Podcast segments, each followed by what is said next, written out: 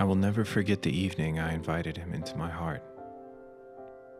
It was not a spectacular, emotional thing, but very real, occurring at the very center of my soul. He came into the darkness of my heart and turned on the light.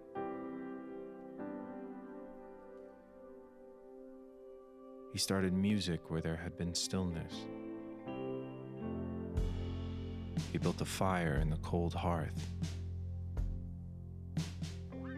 He filled the emptiness with his own loving presence.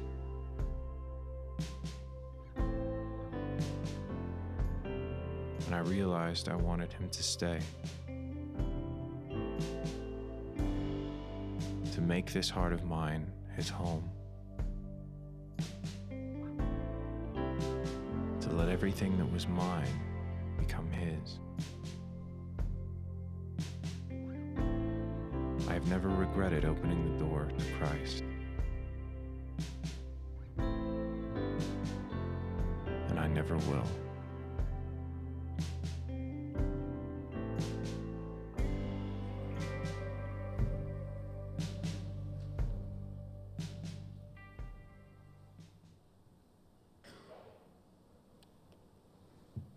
Next, we wandered into the living room. I liked this room. It was intimate and comfortable, with overstuffed chairs, a fireplace, and great light. I could tell that Jesus liked it too. This is maybe the best room yet, he said as he sunk into a chair. Let's come here often to be with one another. I was thrilled to think I could have even a few moments of close companionship with Christ. He continued, I'll be here every morning to meet with you. Let's start our day off right together. So each morning, I step into the living room and settle into a chair. He would take a book of the Bible and we'd open it together. His spirit would speak to me, showing me something important to ponder about God or about my own way of life. I would speak to him in return through prayer. Our friendship deepened. Somehow, bit by bit, my commitment to this time got shorter and shorter. Sometimes I would skip entire days, it wasn't on purpose, it was just the busyness of life. One morning, rushing past the living room and out the door, I noticed the light on and the fire burning. Jesus was there, just as he promised. Jesus, I said in a rush. So sorry, have you been here every morning? I hoped he would say no, and that I should just carry on with my usual day. But he didn't. Yes, I told you I would be here every day, and I have been. My heart sank with conviction. He's my guest, I thought. I invited him in to be my savior and friend. I wondered, would I treat anyone else this way? He had been faithful to me all this time, even when I was faithless to him. I asked Jesus to forgive me, which he did. He's like that. As we start over, Jesus said, Can I let you in on a secret? I leaned in, eager. You have been thinking of this time as spiritual effort, but what I want you to know is that it's much more than that. I delight in this time with you. I was stunned. Jesus actually wants to spend time with me and not simply improve me. Realizing I'm not a project, but a beloved friend has forever changed how I think about Jesus and my time with him.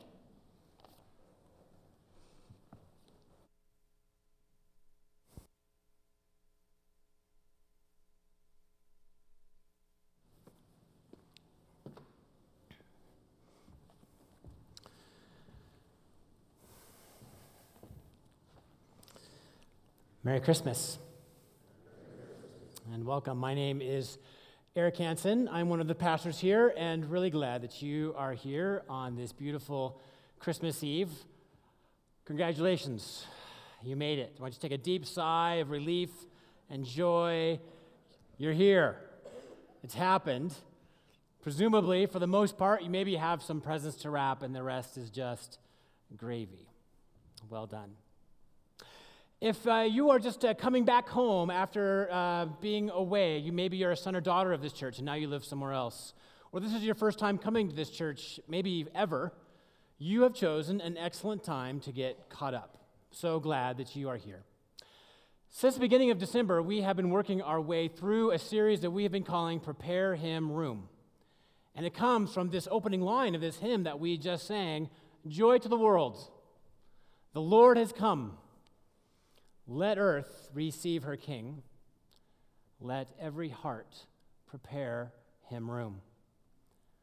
And what we've been seeking to talk about and what we've been seeking to understand is this somehow, God's cosmic mission to put everything back to rights collides with God's desire to reside in your heart and in mine.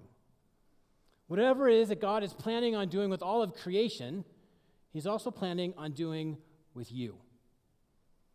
And over the last uh, several weeks, what we've done is we've imagined that Jesus has had some part of a conversation with us as we've sort of rummaged around in uh, the home of our heart. We started in the study and we talked a little bit about what Jesus might have to say to us about the life of the mind. Then we stepped into the dining room and we talked a little bit about our appetites and our desires and our ambitions. We went from there into the kitchen where we we looked at our life of service and the kinds of things that we are doing and creating to honor Christ and to love our neighbor. Then we um, took a look upstairs into the bedroom where we talked about relationships and primarily and most especially um, the marriage relationship. What might God have to say to us, those of us who are married? Then, just uh, yesterday, we took a look in that locked away hall closet. What are those things, even after we've let Christ rummage around, what are those things that we keep locked away and we want to keep securely to ourselves? Actually, it's been a really excellent series. I've, it's been so moving to my own heart. But I do need to say something about it. If, if there's one more room we need to visit and talk about, and if we don't talk about this room, all we really are doing is talking about spiritual self improvement. All we're doing is really talking about doing whatever we can under our own power to make ourselves better. And that's actually not the gospel. The gospel is, well, it's about this. So we're doing today and what it means. Today we're going to talk about the living room. So why don't we spend a few minutes praying together, shall we? And we'll dive right in. Father, thank you for all of the strands of life that needed to come together for us to be together in this room. Many of us have had dinner. Maybe our eyelids are a little heavy. Many of us will eat right after this. Many of us have done all of our shopping, and many of us are wondering why we didn't make that one last errand. Still, Lord, would you just let time stop? Those things are good, maybe even necessary. But now, Lord, would you lead us in worshiping you? Already we have been singing to you and praying before you. Now, Lord, would this moment also be an act of worship? May the words of my mouth and the meditations of our hearts be pleasing and acceptable to you. if you are our Lord, our rock, and our Redeemer. And all God's people said, Amen. All right, I uh, would like to begin in, in, perhaps a bit of an unexpected place uh, today as um, we work our way into the living room. I wonder if you've noticed how often headlines like this have come up over the last year, maybe year and a half. I've noticed them. The Surgeon General says that there's a loneliness epidemic. New York Times writes about how social isolation is killing us. The biggest threat facing middle aged men isn't smoking or obesity, it's loneliness. You can be in the fittest city in the country, apparently, still be in trouble. The Atlantic writes that loneliness feeds upon itself and begets more loneliness. Social isolation kills more people than obesity, Slate writes. Young people report more loneliness than the elderly. It seems like our entire culture knows something about the trouble and struggle of isolation to be in the midst of a whole bunch of people and still actually feel unseen, unknown, unrecognized, unloved. What's interesting about these findings is one of those articles says one of the most difficult things about talking about isolation with 21st century Americans is actually how little we recognize that we feel lonely and isolated. And it's because of things like this. I have 564 connections on LinkedIn. I have 1,115 friends on Facebook. My wife has 500 more. Already, some of you are like, is that all? And some of you are, how is that even possible? Because, friends, we're actually measuring the wrong thing. You're kind of trying to stack yourself up against whether or not you're more or less lonely than I am. And the actual problem is, is there's, there's deep loneliness and isolation and separation. We don't actually have good ways for us to monitor this or measure this, except from finally when we hit the breaking point. And it's a problem, actually, that extends thousands of years earlier than when we started doing sociological research on what's happening with the human psyche and the human heart. Turns out this isn't just a social problem. The reason why it's a social problem is because it is first and primarily a spiritual problem. There are people here in this room right now who know the deep pain of feeling spiritually separated and isolated. Everyone here in this room can probably, at some point or another, remember and recall what it's like to feel absolutely distant from the taproot of truth. You've lost what it's, how, how did, what, what it's like.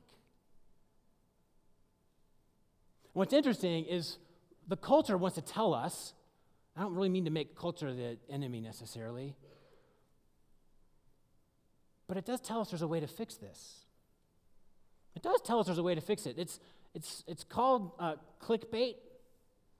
You're on a website, you're looking down at the bottom, it says, Seven things to do to, to affair proof your marriage. Three things to never say to your mother in law. How to win friends and influence people in four easy steps, right? Our culture is filled with this opportunity to, to seek to improve ourselves. I, um, I use this app called Pocket. I don't know if anyone else uses it. I imagine it doesn't exist just for me. Um, but uh, these are just a sampling. I favorited some of the samplings to just give you a sense of the kinds of things I'm talking about. This is from Pocket. It's probably too small for you to read, so let me see if I can read them to you. The first one, the upper left How to have fewer bitter arguments in love. The four attachment styles and how they sabotage your work life balance. How to be alone, the difference between loneliness and solitude. Do you want to become extremely successful? Do these 13 things every day. Unless one of them is open my eyes, I'm not going to get there.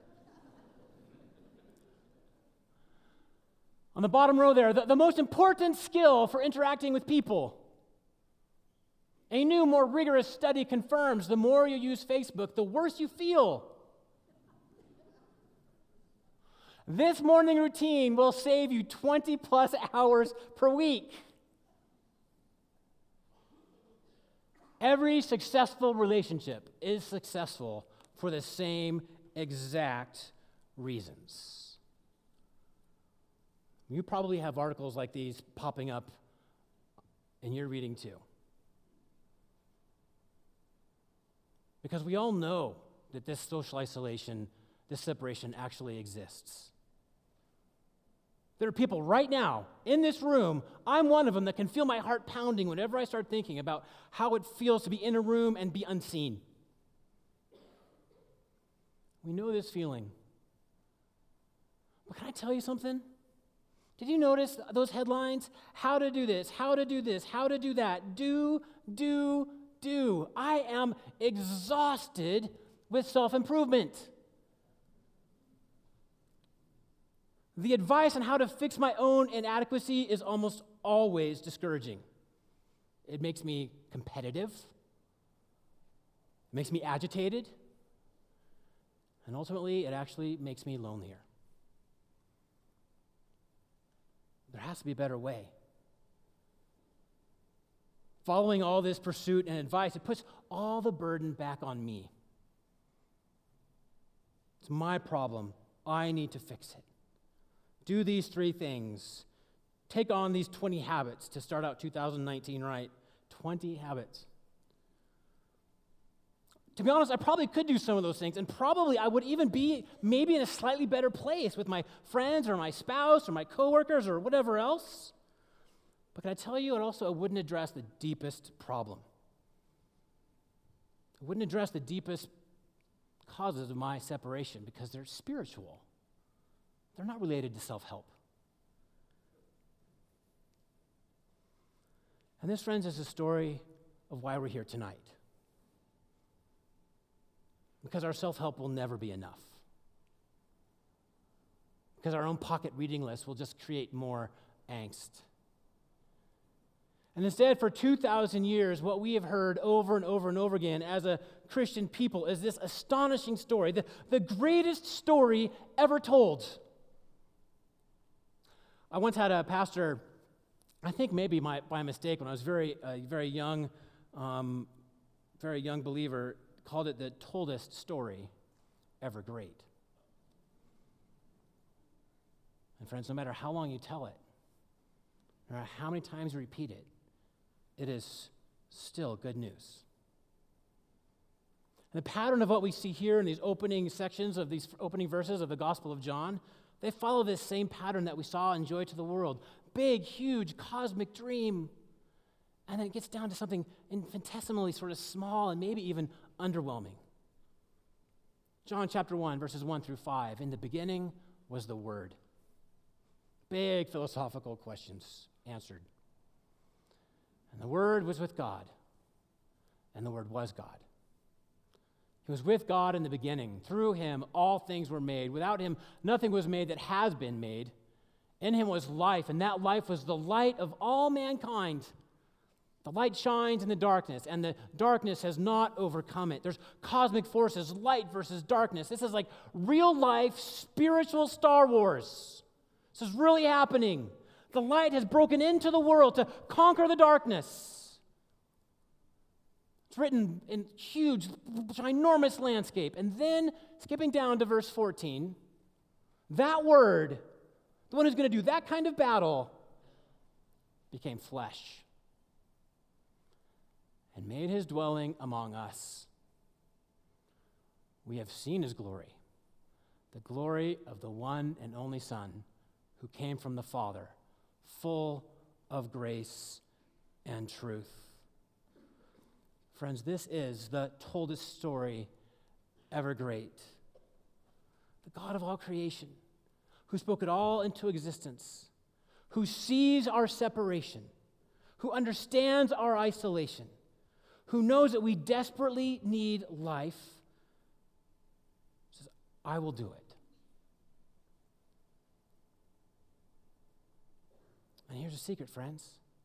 His grand plan, the, the best plan, the thing that God is going to do more than anything else, He's going to come in the flesh as an infant.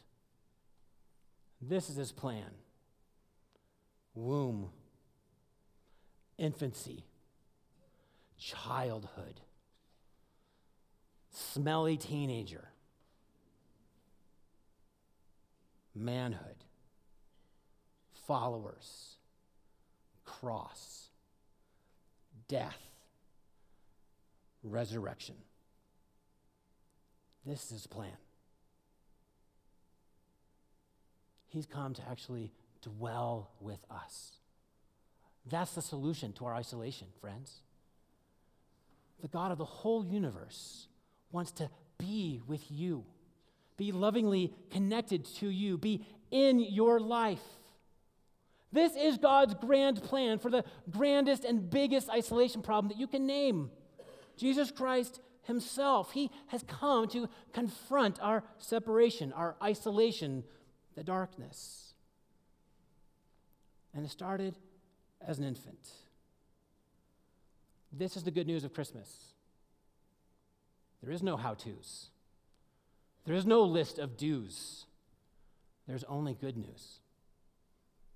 Christ came in the flesh that you might have life and that you might have it in abundance. He wants to dwell with you. That's that really probably should have been the first room. He wants to dwell with you. Oftentimes we make the mistake that actually what we think is, you know, if I just if I go through the self-improvement, if I if I get better, then God will willingly dwell with me. I, I know I, I'm a spiritual person and I believe in Jesus, but but I have to get better first. If I get better, then Jesus will dwell. And friends, it's actually the reverse. If you let Jesus dwell with you the way he wants to, you will naturally, over time, relationally, become the person God wants you to become. You don't improve first, you improve because of Jesus Christ. And today we celebrate because God the Son came in the flesh to teach us and show us and save us, to die for us that we might have life in Him. Sometimes we don't hear all the musical lyrics because we know them so well. But Christmas hymns are this beautiful collision of, of infant and light and destruction and sin, and it all comes together in the person of Jesus Christ for you. Listen to the words we sing.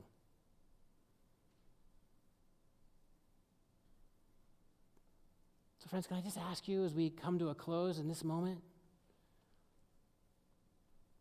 Are you ready? Are you ready to set aside the isolation and the, the separation that marks our lives? God's not waiting for you to get better, He's waiting to let you, um, he's, he's waiting for you to take Him in. What if He did that? What would it be like if you gave Him every room of the house and prepared Him room? What would it be like?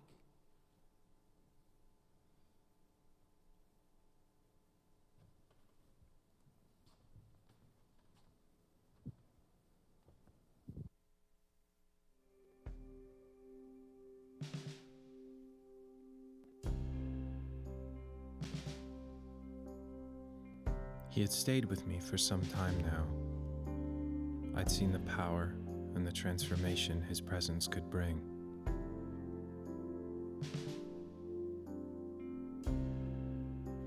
Where there was disarray, he brought order.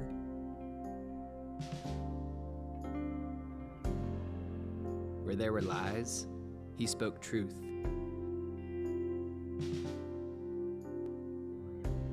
Where there was scarcity, abundance.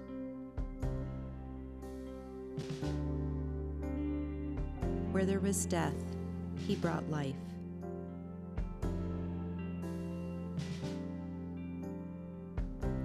But I knew there was something more. A choice he would not force. But the beckon to life I still had yet to fully know.